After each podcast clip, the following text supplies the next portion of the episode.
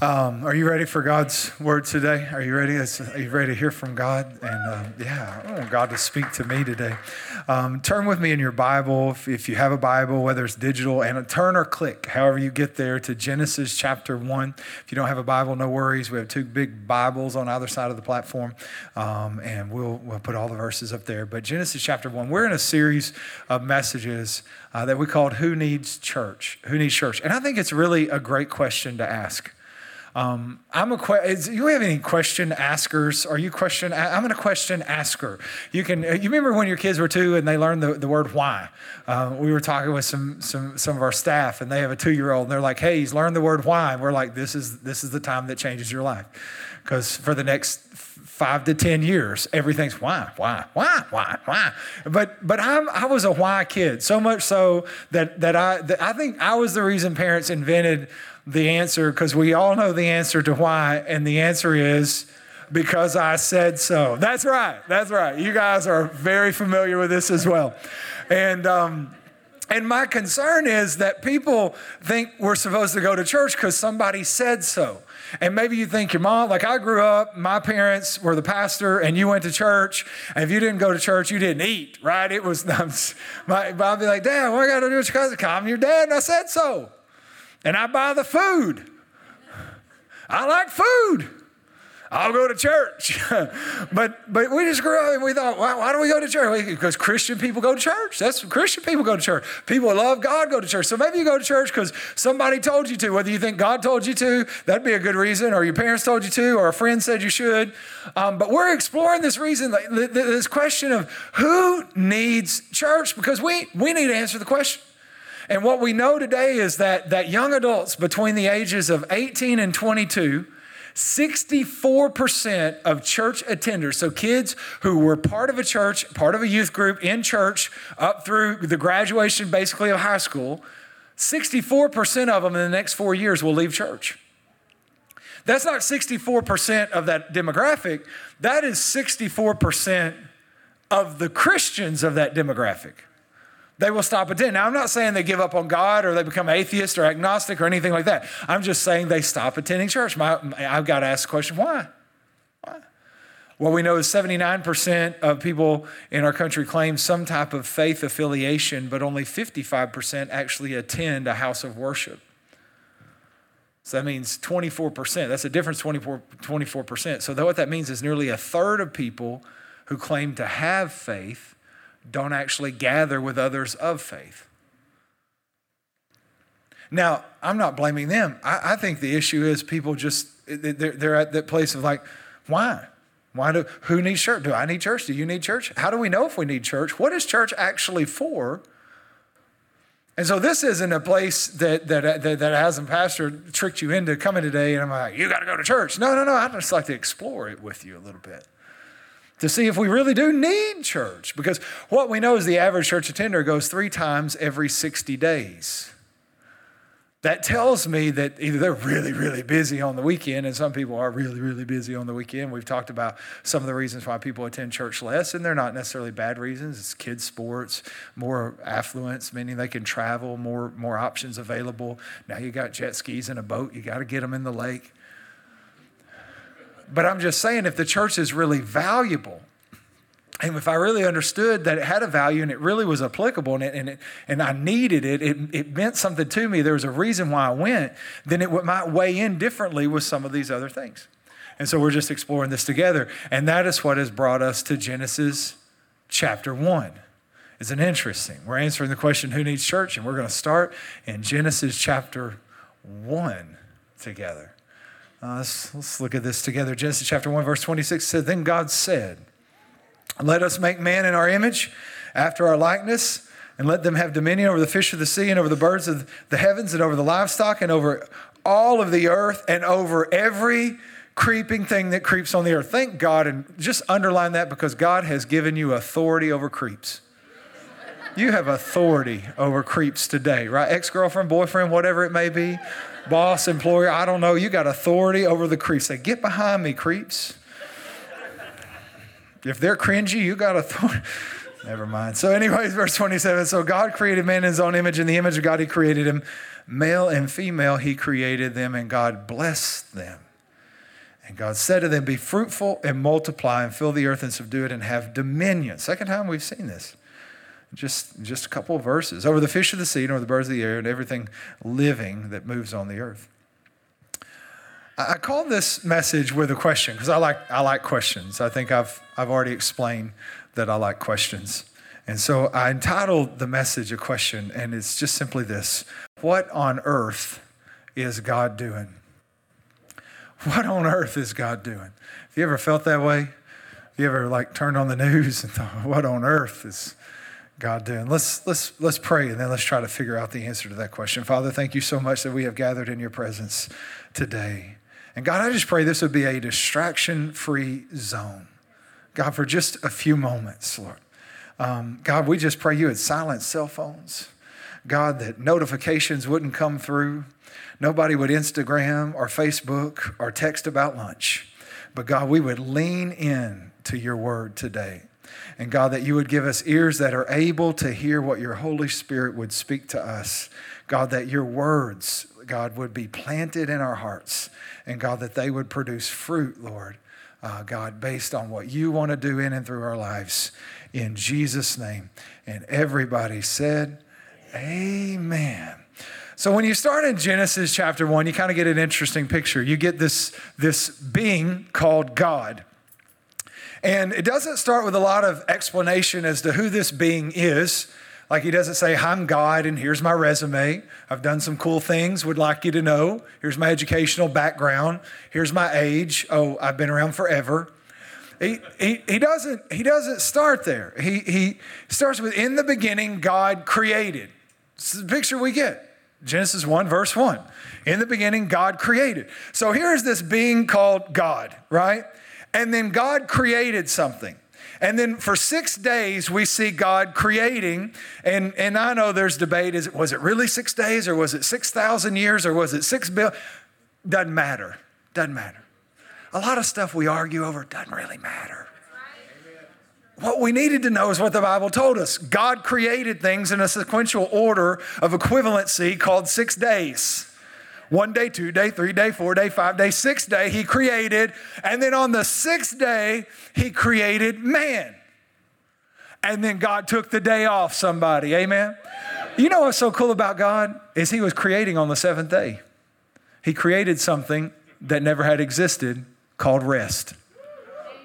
Some of you need to step into his creation and just take a day off. How many going to text your boss in the morning and say, The pastor said, don't do it? Anyways, we don't, I don't think we have any openings right now, so you may be on your own for that one. So, anyways, um, but but he created man. Now, here's my question: If this is an all-powerful, all-knowing God, and He has taken the time to create this uh, place called Earth and all the stuff and all the animals and the creeps and everything, um, and then He creates man, then I got to ask the question: Why? Was God not happy? Did He just want to like a real version of SimCity? Right? And he's like, man, here'd be a good place for my sewage plant, and we'll put a housing addition over here and a mall, and I think they need a roller coaster. You know, this is that is that what he was doing? Got to ask the question. Well, what was this? What was it aimed at? Some people say, well, God had a good purpose, and then it derailed with man. But ha, maybe not so, because it seems to me that if we read the scripture, we find out God knew that man was going to fail when he created him. Remember what he said, Jesus Christ the Lamb of God sacrificed before the foundation of the world. So before, before man made a mistake, God had a provision for it. That might be a good word for you. Because if you are living in a mistake you made, God had a graceful provision of redemption for it. Doesn't mean it was God's will, doesn't mean there won't be consequences, just means His grace can redeem you through it and out of it. Are you with me? And so, so anyway, so God, you know, and then man, you know, and then here we are. So what's really going on? God's playing Sim City um, until he can finally get Sim City become Sin City, Genesis three, and um, and then God is working a plan, and then Jesus comes back, and we know the whole reason Jesus came back was to give us all tickets to heaven. He's just like Willy Wonka in the chocolate factory. Like, here's your ticket. Here's your golden ticket. I'm going to get you into heaven. Here's your golden. Here's your golden ticket. That's, that's, and there you go. And that's the gospel. And that's why we're here. But, but I'd back up and say, you know, I don't know. Maybe there's more intentionality than that. Maybe there's a greater purpose than that. Maybe God's trying to accomplish more than just having people who make mistakes so he can feel like God by cleaning it up. So I think we have to dive into this Genesis chapter 1 and we have to ask ourselves some questions and we have to look at some things and and the first thing I have to ask is okay, why? What was God's goal? That's what brings us to the first thing that you'd want to write down. The first thing is this is God's goal wasn't to rescue people from the earth, but rather to rule it. God's goal wasn't to rescue people from, oh, wait, but that's what they all told me is that Jesus was on a rescue mission. He's trying to get us out of the earth before God nukes it. Right? Isn't that because we're the people who aren't going to get nuked, kind of like kind of like Noah in the ark. We're going to laugh as we leave in the big heavenly space shuttle right before God nukes it, say, Y'all should have believed.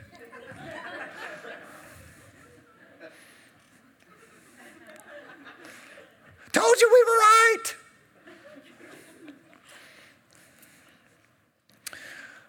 But wouldn't that be strange? Wouldn't that be strange? Think about this. If, if God is intentional and purposeful, and I think that He is, and He's a creator. Creators don't create without purpose. They don't create without inspiration. They don't create without intention. So, God being a creator, in the beginning, God created. He's a creator. So, creators have vision, purpose, intention. Right? Everything created was created with one thing in common. What was it? Purpose. It's how you got a paperclip because somebody couldn't keep their papers together.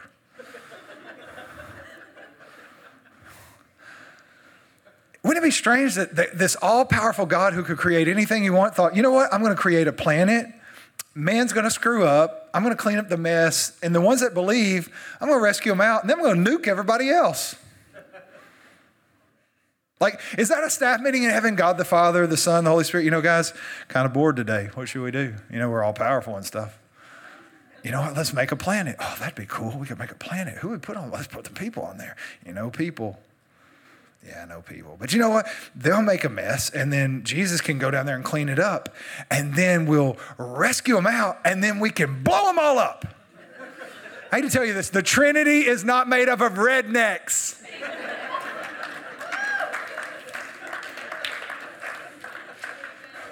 If you're a redneck, that's your answer to everything. Blow it up. If it's shiny, keep it. If you don't like it, blow it up. I got this old refrigerator. What should I do? Let's put some tannerite in that thing and shoot it.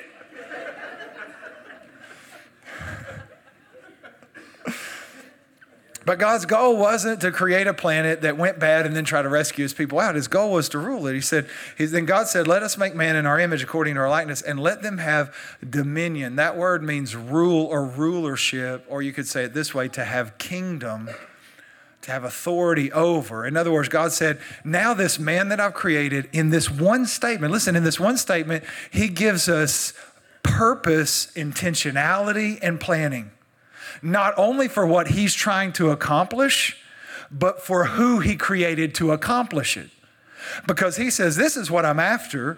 I'm after dominion. I want, I want this, this planet to be ruled over, if you will, and I want someone to rule over it. Now, if you're sitting there like, Whoa, this is cool. All right, so, so here's the thing God existed in a realm, we would call it the heavenlies, but we're not talking about the stratosphere or the atmosphere. We're talking about a spiritual realm that God, when it, when it comes to the Bible, God describes himself as a king. As a king, it says, uh, Psalm 47 2, For the Lord most High is awesome. He is the great king over all the earth. So, God, when He wants to tell His story, He wants us to understand that it's kind of like He's a king. That's, that He is likening His story to Him being a king. Now, I want you to understand, just, just to clarify, remember, God is the one the story's about, and He's invited us to be in His story. I just want to clarify that you're not living a story and you may or may not invite God into your story. It's actually about him. He doesn't come to serve you. You're here to serve him, right? And so and so God is telling a story and he says, "Hey, I am a king. He's trying to give us an understanding of what God is like. I am a king. Matthew is in his gospel, which is written to a Jewish audience, he is trying to tell them that, that this is the king of all kings, that Jesus is the king of all kings. And so there are 57 references to kingdom of God or kingdom of heaven in the book of Matthew, more than any other book. He is trying to tell the story that, that he is a king. So God was reigning over a realm, we would call it the heavens, or maybe this, a spiritual realm. And, and even though God is reigning over the spiritual realm, he wants to do something because as a king, you want a territory to expand your reign over, right? And so God says, I, am ruling over the heavens, over the invisible realm. I'm, I, I am, but I want to rule over a visible realm. And so I'm going to create a visible realm called earth so that I can expand my reign into a visible reality. Now, if you're sitting here like, oh, this is freaky, let me remind you of what Paul said in the New Testament. We do not look at the things which are seen, but the things which are not seen. Because the things which are seen are temporal, fading away, but the things which are not seen are eternal. Okay, so it's in your New Testament. I didn't write that. I don't have a special version, right? And so he wants to expand his spiritual reign over a visible realm. And so he creates a visible realm, stars, galaxies, and then this planet called Earth. And now he says, Now I, I want to rule over this, but I, I, wanna, I want some help with it. And that is why I created man. Now, the question is now, well, what is he trying to accomplish? This whole dominion, man, reign in the spiritual realm of the physical or, or visible. What's he trying to accomplish? What's his mission statement in all of this? Very simple. It's a very simple mission statement. In fact, it's, it's at the top of the list of what Jesus asked you to pray. Our Father who art in heaven, holy is your name. Your kingdom come. Uh, that, that verb in the Greek is present ongoing. Come and keep coming. Your kingdom come and keep coming. Your will be done and keep being done on earth as it is in heaven. Isn't that ironic? That, the, that, that what we see as the intention of God in Genesis 1, Jesus gives us as a prayer to pray as New Testament believers.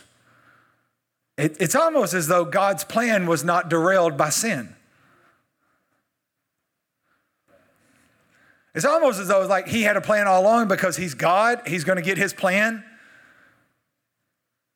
That the whole fruit salad instant thing, that's where Adam and Eve ate the wrong fruit. If you're like, I don't get it, fruit salad in the Bible? I'm just saying, I've had some good fruit salad. It'd be a temptation for me too.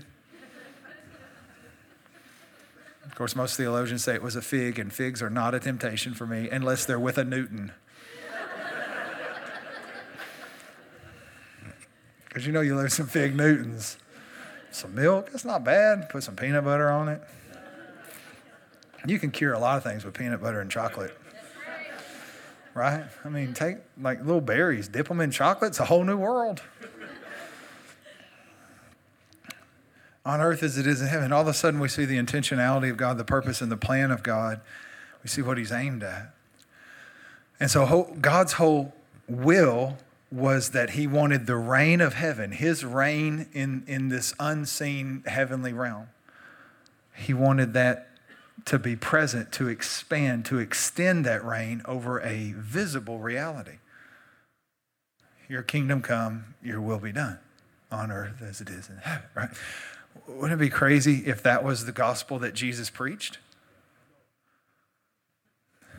Now, you know, obviously that's the setup, right?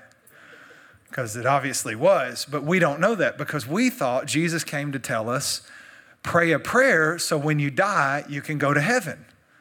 Because we thought God's plan was to create a planet, to put man on it, to try to get man off the planet into heaven so he could nuke the planet.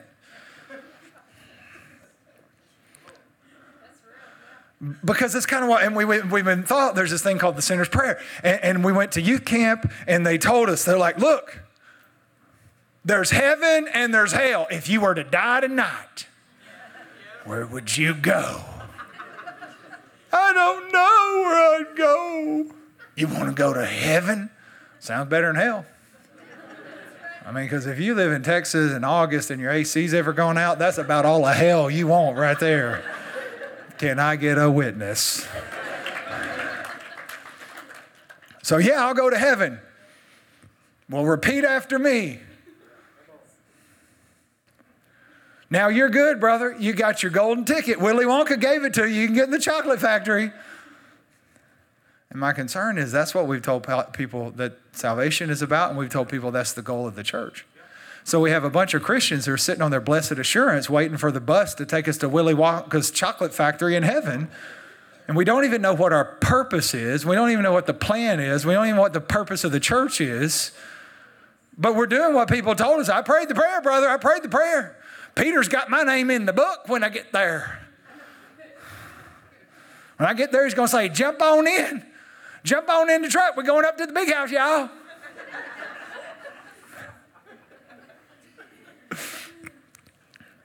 And my concern is that's not even what the Bible was aimed at. It's not even the message that Jesus preached at all. Think about it. Could Jesus even preach that sermon? I have died. Oh, wait, not yet. So that if you pray this prayer, you can go to heaven when you die. Now, I'm not saying there's not a heaven. That's clear in Scripture. But what was the plan? What's he really after? And what does our time here on earth actually mean? Because if it's nothing more than you need to make sure you pray this prayer so when you die, you go up instead of down. You go to the place with AC instead of the place without AC. Then, then really all I need to do is I don't need to go to church at all. I just need to pray a prayer and live my life, wait for the end. Has no redemption. My, my life then really has no eternal purpose at that point. I'm just here waiting on the end, brother. However it comes, I'm ready. I prayed my prayer.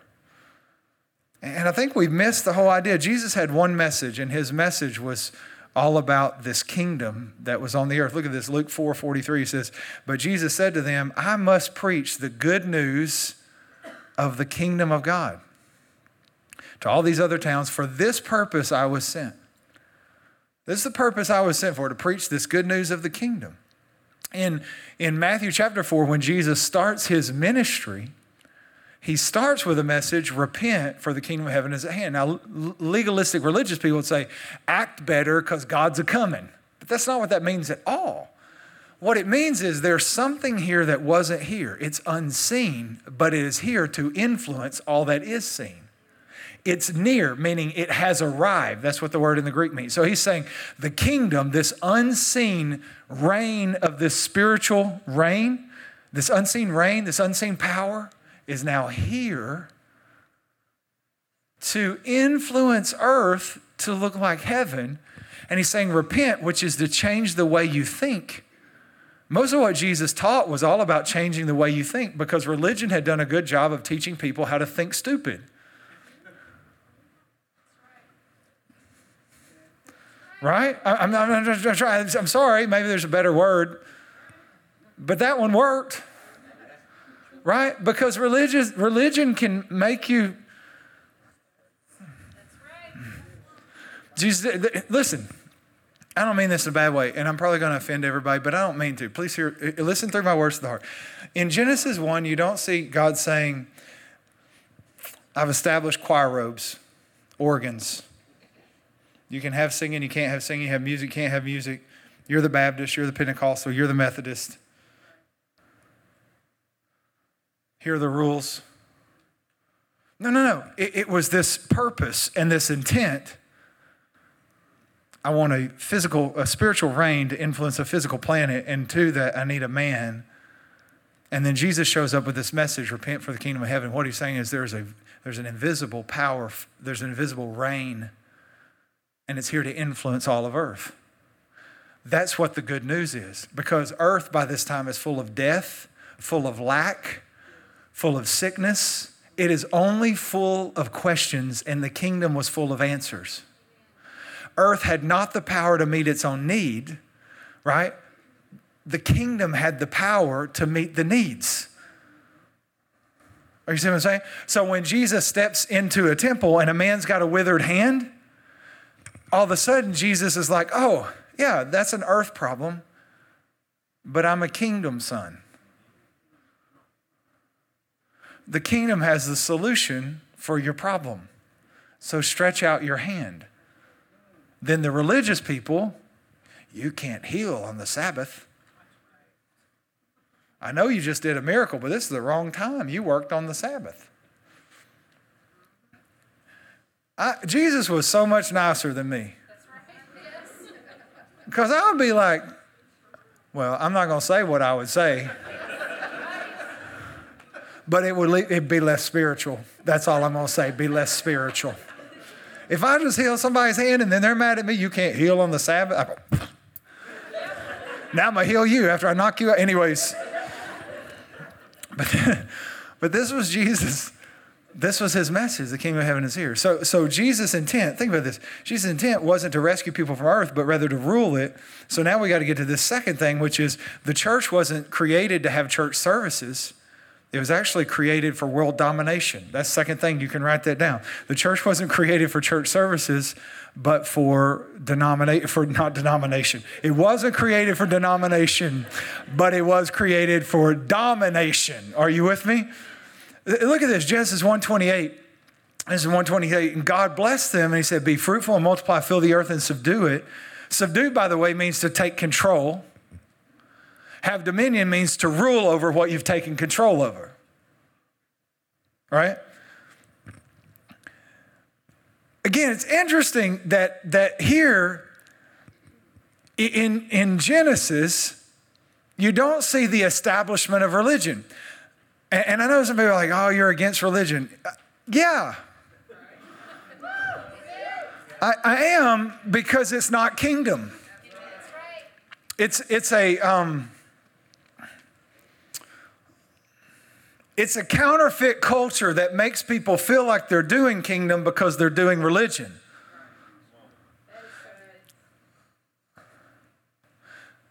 The church isn't the kingdom. The kingdom was here. It's the kingdom of God. God's eternal. The kingdom was eternal. The kingdom existed before the church. And so the church isn't the kingdom. I'll get into what it is in just a minute, but the church, if you want to think about it this way, it's the agency of the kingdom. And I'll come back to that. But, but my concern is that, that we think that, that, that church was created, if you will, to, to establish religion because God wanted religion, because He needed a religious culture for religious people to come to, to be more religious and feel better about their religion. So we have verbiage and dress codes and rules and regulations, all aimed at protecting our religious culture for the religious people so they can religiously come to the religious culture to be religious and feel better about their religion. And when something comes in that threatens our religious culture, the holy things of God,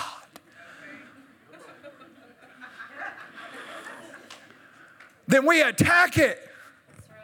Oh, brother, you can't wear that here, brother. Oh, Lord, you can't go in the sanctuary with that word on your shirt. What would God think? As though God didn't know the shirt was already made. Oh, sister, sister, you can't go in wearing that. And all of a sudden, we, you got to learn to talk this way and not talk this way. And these are approved cuss words and these are unapproved cuss words. These are the type of tattoos you can get. These are the hairstyles you can have. These are the clothes you can wear. These are things you must say. Here's the other things you must do.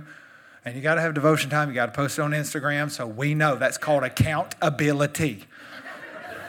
We need to keep you accountable. And it's not necessarily those things are terrible. Th- well, most of them kind of are, but but it's it's it you know. And obviously, I'm in a church, so I'm going to explain to you why you're here. But first, we got to we, we got to kind of get some distance between some of the things we've been taught and then get back to, well, what was God trying to do? Because if we just think that's right, you know, number one people problem people have in church, it's religious culture full of religious people, and when they come in, they feel criticized and and judged because the the, the goody two shoes people who have learned to act better than them, and that's really what religion does. Religion's all about the outside. It teaches you how to look religious and act religious without changing anything inside of you. That's why when Jesus confronted the religious rulers, he said, "You are like a whitewashed tomb. Outside you got pretty flowers and a picket fence, but inside you're as dead." As the prostitute. Because you can learn to be religious and still be dead on the inside. And so the church wasn't created to establish religion, it was actually created to establish kingdom. And, and religious culture actually competes against kingdom culture.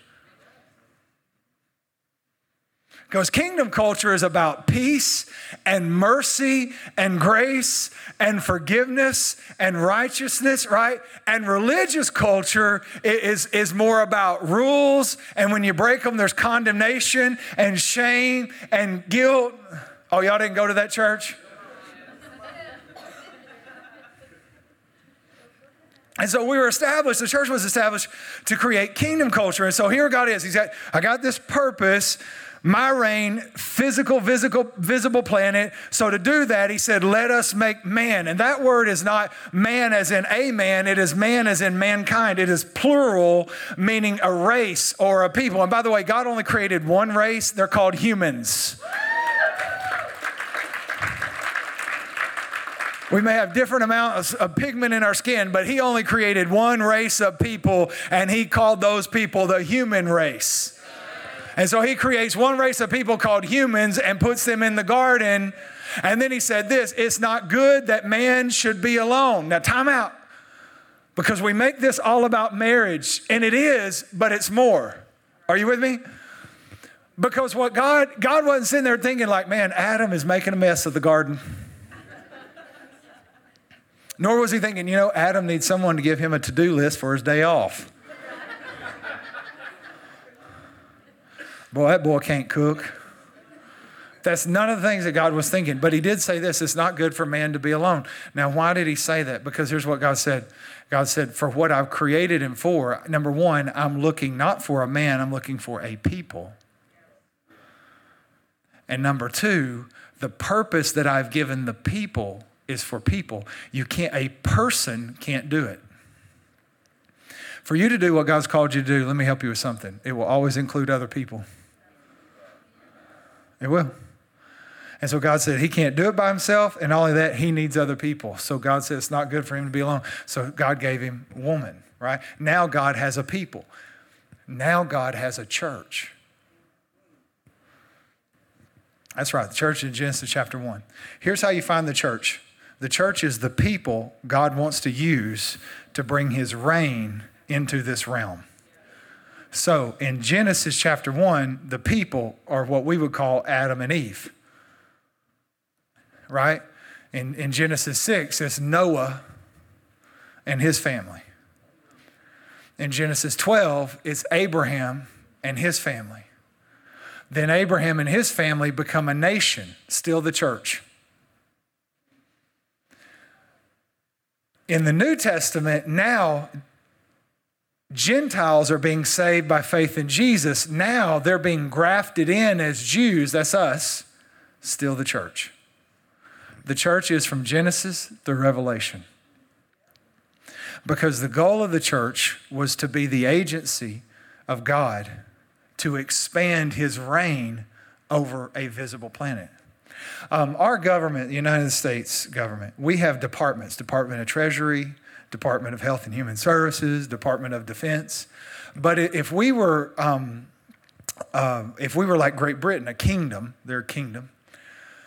Great Britain has the same idea, same structure, but they're named something differently in the kingdom. In the kingdom, they're called ministries. The ministry of education, the ministry of the treasury the ministry of health and, and human services, the ministry of defense. And the people over those ministries are appointed and they are called ministers. And ministers just means they administrate what the government wants to accomplish.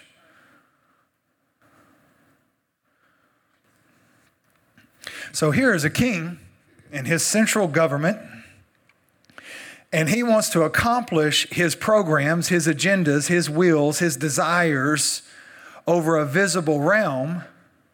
So, what he needs is a ministry and ministers that will carry out the, the, the initiatives of the kingdom in that realm. So he creates a thing that we've come to know as the church.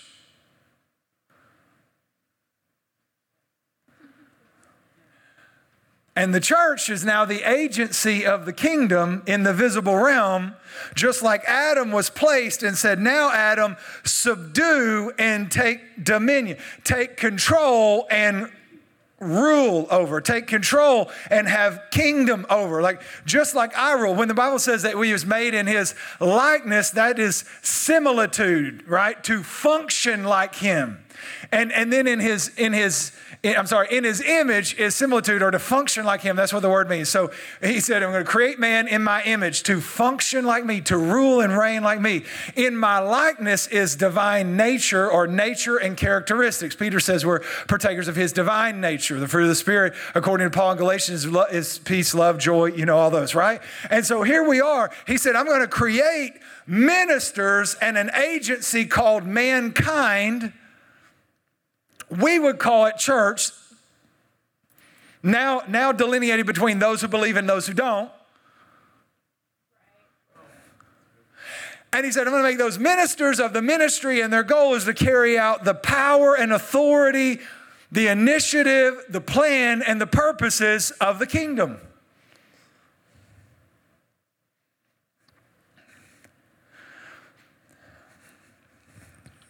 So if you're under attack today, there's a ministry of defense. No weapon formed against me will prosper. If you're experiencing lack today, there's a ministry of the treasury, and my God shall supply all of my needs according if you're sick in your body today there's a ministry of health and human services by his stripes we are healed this is what the church is it is the answer for every problem in earth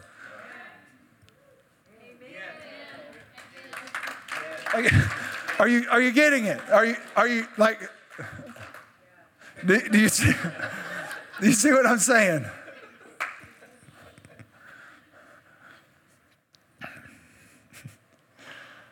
So this is, this is what the church was created for.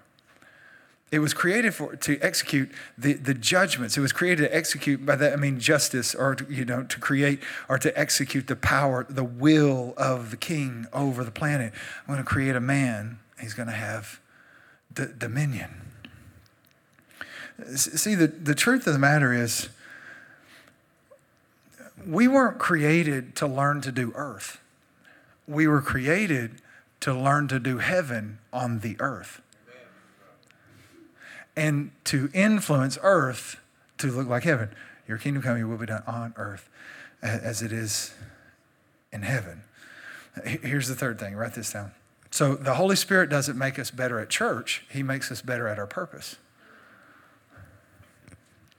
I thought the role of the Holy Spirit was to give me goosies so I would know when the church service had reached a better level.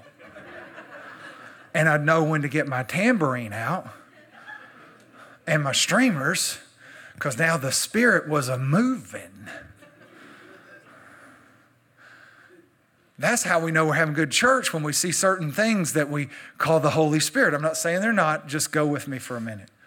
Unfortunately, many times we think the role of the Holy Spirit is to make us better at being religious, to make us better at church, to make us better at church services. But that's not what we see because, okay, back up for man to establish kingdom, for this agency called the church, this agency called mankind to establish kingdom over the earth, he needs two things authority and power. right? You need authority and power, right? That's why a police officer has a badge and a gun. That's the authority. They are sworn in to uphold the law, to serve and protect. But there's sometimes people won't act right, so they need power. When people won't trust authority, they may have to have power. You track it? So you need two things authority and power. Are you with me? So God tells Adam, go and take dominion. Now that's authority. But before that, Genesis 2 7, we back up. It says, And God formed man of the dust of the earth and breathed into his nostrils the breath of life, and man became a living being. There's power. The breath. The breath is the power, the, the commission is the authority. Are you tracking? It helps me go faster if you do this. if it makes sense, do this, and if it doesn't, do this. That tells me slow down, hurry up, okay? Now, some of you just learned a trick and you'll be like, hurry up, hurry up, hurry up, I'm hungry. oh, we got it, Pastor. What's the end? All right. So now New Testament, New Testament, we need, if, if this is still the same thing, because listen, the kingdom is in the spirit. So, so God's desire really is to influence earth through the Holy Spirit by man. Influence earth, heaven influences earth through the Holy Spirit by man. So, what was lost in Genesis 3 when Adam sinned was the Holy Spirit was lost. Right? God can't dwell in, a, in, in an unclean temple. That's why Jesus came to clean us all up so the Holy Spirit can dwell in us. Right? So, we lost the Holy Spirit. Well, the kingdom's in the Spirit. Right? The kingdom of God is not eating and drinking, but righteousness, peace, and joy in the Holy Spirit. Where's the kingdom? In the Holy Spirit, right? So we, we were all, get this, we, the agency was there with no power. Why were we disconnected? Because sin is ultimately rebellion against God. It's not the things we do. That's why the Bible says, even if you know to do good and don't do it, it's sin. Now, how can, if sin is the bad things I do, how can I not do something and that be sin? It's because God asked me to do it. So I was rebelling against him. And, and when Adam and Eve rebelled against God, they lost the Holy Spirit. So now they're the agency but have no power. They've been disconnected. They're ambassadors, but they're not connected anymore. So Jesus comes to clean us up and reconnect us. And then he says, I want you to go into all the world, right? Go heal the sick, cleanse the leper, raise the dead, cast out demons. That's what he says, right? But he says, before you go, wait in Jerusalem for the promise of my Father, and He sends the Holy Spirit not to, not to help them have better church services, but to give them power to do what He had given them authority to do. Are you with me? And so this is now the church. So the key now is the kingdom wanted to influence the earth through the Holy Spirit by the agency of man, or what we would call the church or the believers. Are, are you with me? So, so, so what does that what does that look like? Well, the kingdom has a value and a rule and a reign and a culture. A value, a rule, and a reign and a culture. It has more than one value. We're going to do this. Matthew 10, 6, Jesus said this to his followers. He's sending them out. This is authority, right? He's sending them out. Go. He said, All authority has been given to me, therefore go but he looked, said, Go to the lost sheep of the house of Israel. In other words, the value is lost people. The value is not protecting religious culture. The value is not the color of the carpet or the mural in the nursery. The value is not how loud the music is or how soft it is or what people wear or don't wear or what they say or don't say or what they post or don't post. The value is lost people. If God has a favorite, it's the lost person right? Go to the lost sheep of Israel, he said, and proclaim as you go, the kingdom of heaven has arrived. There's the rule. It's good news. There is a new rule here, right? The kingdom of heaven is at hand. Verse 8 heal the sick, raise the dead, cleanse the leper, drive out demons. There's the reign, the power of the rule being expressed. Are you getting it? Tracking. All right. And then he says this you've received freely, give freely. And then verse 12, as you enter a house, greet it, and if the house is worthy, let your peace come upon it, but if it's not, let your peace return to you. There's the culture. The value of the lost people, the rule of the kingdom of heaven, the reign, heal, raise, cleanse, drive out, the culture, peace. See, the goal wasn't church culture, it was kingdom culture.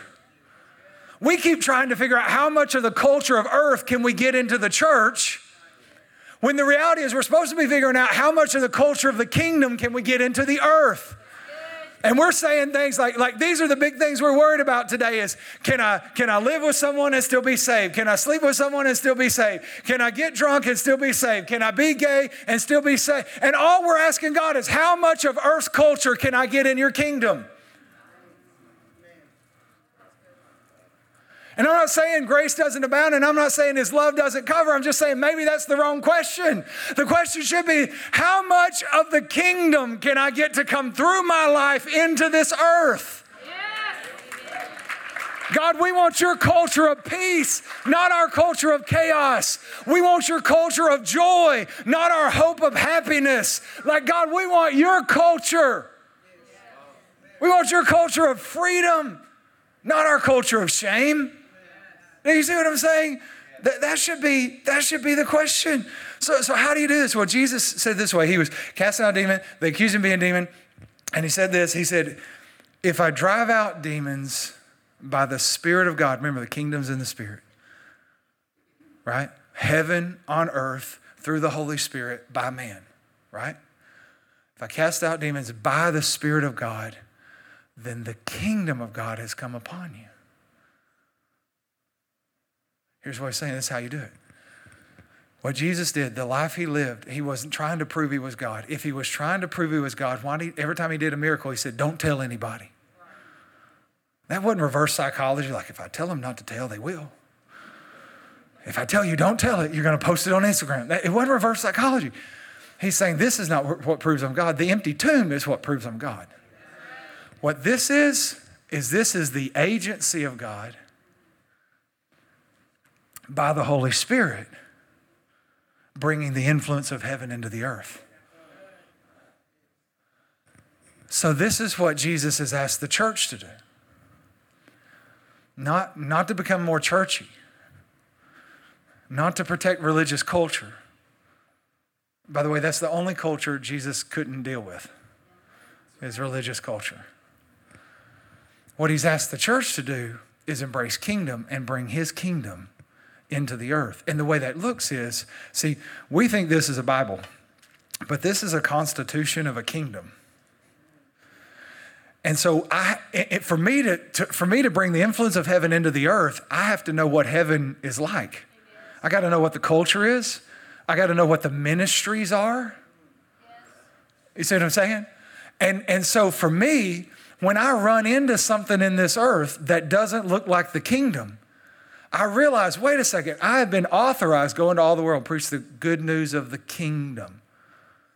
I have been empowered. You shall receive the power when the Holy Spirit comes upon you. And my role now is whatever I just ran into that doesn't look like kingdom, I'm supposed to let the kingdom of God influence through me. But I got to know what's supposed, I got to be able to tell the difference between earth and kingdom, between religion and kingdom. So, this is why I need the Constitution that came from the king to explain to me the bounds and the limits, the desires, the expressions of what the kingdom does and how it does it and where it does it and where it wants to work. So that when my body is sick, I know by his stripes we're healed. Wait a second. The kingdom is a kingdom of health. There is a ministry of health. When, when, when I'm struggling and, and, and, and I feel chaotic and afraid, wait a second. He said that he didn't give me, he, he didn't give me um, a spirit of fear, but love, power, and a sound mind. Oh, that's kingdom, love and power and a sound. And all of a sudden, I know then to confront anything that doesn't look like kingdom and let the Holy Spirit inside of me, out of me, onto it. This is what you're called to, and I'm, I'm afraid most believers are living way below their kingdom pay grade. Because we still think, no, we're just waiting for the Greyhound man to take us to heaven. And God's like, no, no, no, no, no. I have authorized, deputized, and empowered you. That anything that doesn't look like kingdom in your life, you have the power to overwhelm it by the Holy Spirit who's alive and living in you. And that's what I've called and asked you to do. That's what I created you for. Amen.